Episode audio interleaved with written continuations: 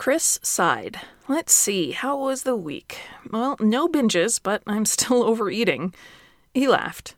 I'm sick of hearing myself tell you this week after week. I feel like I should have gotten it by now.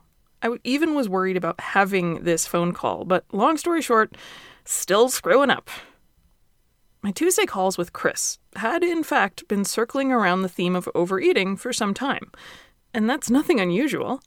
Recovery from binge eating naturally transitions through a phase of emotional eating or overeating before the following stages where these behaviors decline in frequency. I reassured Chris we'd handle it together, and we began to break down the specific experiences he had that week.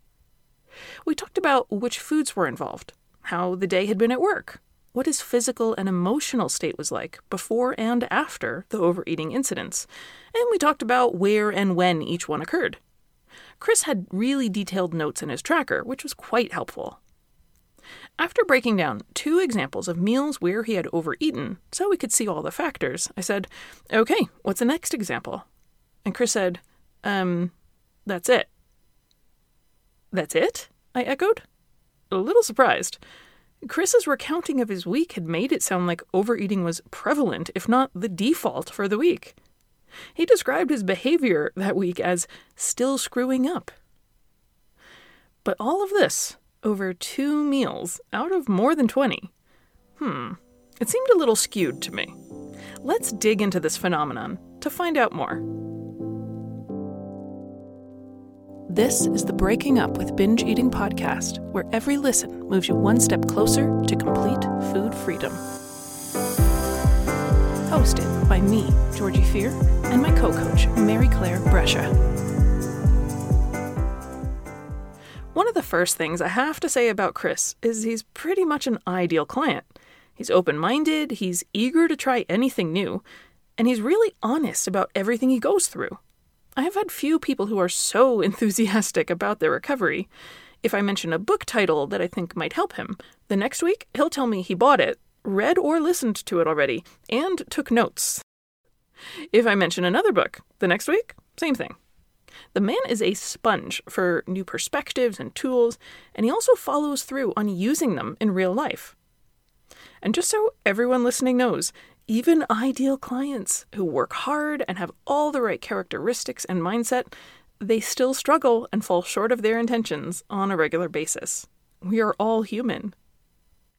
I mentioned a couple episodes that my brain, just like yours, will tell little lies from time to time. These inaccurate thoughts can be based on a shred of truth blown out of proportion, or we could be seeing the world through a lens that distorts things. When Chris recounted his week as, quote, still screwing up, but we realized it was only actually two meals where he missed his goal, I knew he was falling victim to a cognitive distortion known as a mental filter. Just like the last two cognitive distortions we talked about, fortune telling and mind reading, mental filtering is not a conscious process. It's something that happens automatically and without our choosing it. Chris wasn't sitting there before our call deciding, you know, I want to make things sound much worse than they actually are. Yeah, that's a great idea. Rather, Chris was just being honest, as he always is, and telling me exactly what he saw when he looked back over his last seven days. Mental filtering is incredibly common in people who struggle with binge eating and or poor body image. It involves focusing only on the negative aspects of a situation or isolating the negative details out of a more complex set of information. Chris ate 19 meals where he met his goal that week, but when I asked about the week, he only referred to the two that weren't what he wanted. Mental filtering can impact how we see our own performance, as it did with Chris, or it can impact how we see the world. It also impedes learning and behavior change because if we focus on how many mistakes we've made, we miss out on the precious resource that is learning from what went well. You may notice your own mental filter in action if, when you look in a mirror, you automatically focus on the thing you like the least about your appearance. There could have been a frog sitting on my head when I was in college. If I passed a full length mirror, I wouldn't have known because my eyes went immediately to my hips and thighs. And that also meant I didn't take in the parts of my body that I actually liked.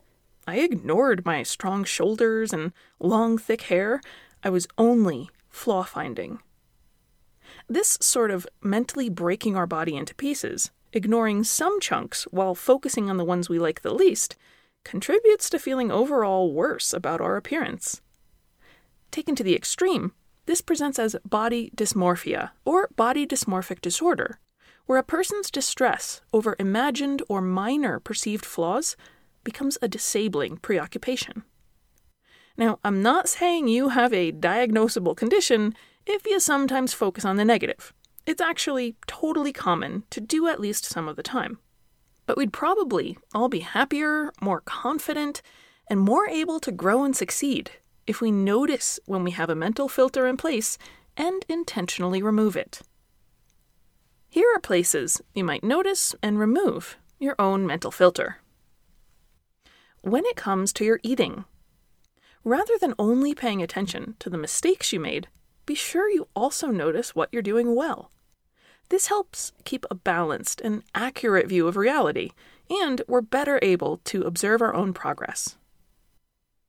When it comes to interacting with people, if you receive a performance review or report card of a kind, make sure you notice all of the feedback, not just the room for improvement. You'll have a more realistic view of your abilities, and it just plain won't be as upsetting. When you make a mistake, this is prime time for the mental filter to pop up, like an automatic inflating pool toy. And for many people, concern over having made a mistake is a key trigger for a binge eating incident. A 2016 paper found that excessive concern over mistakes is uniquely predictive of binge eating and other self sabotaging behaviors like avoiding tasks. Managing your mistakes in stride means noticing them, but not out of proportion to all of the things that you do really well.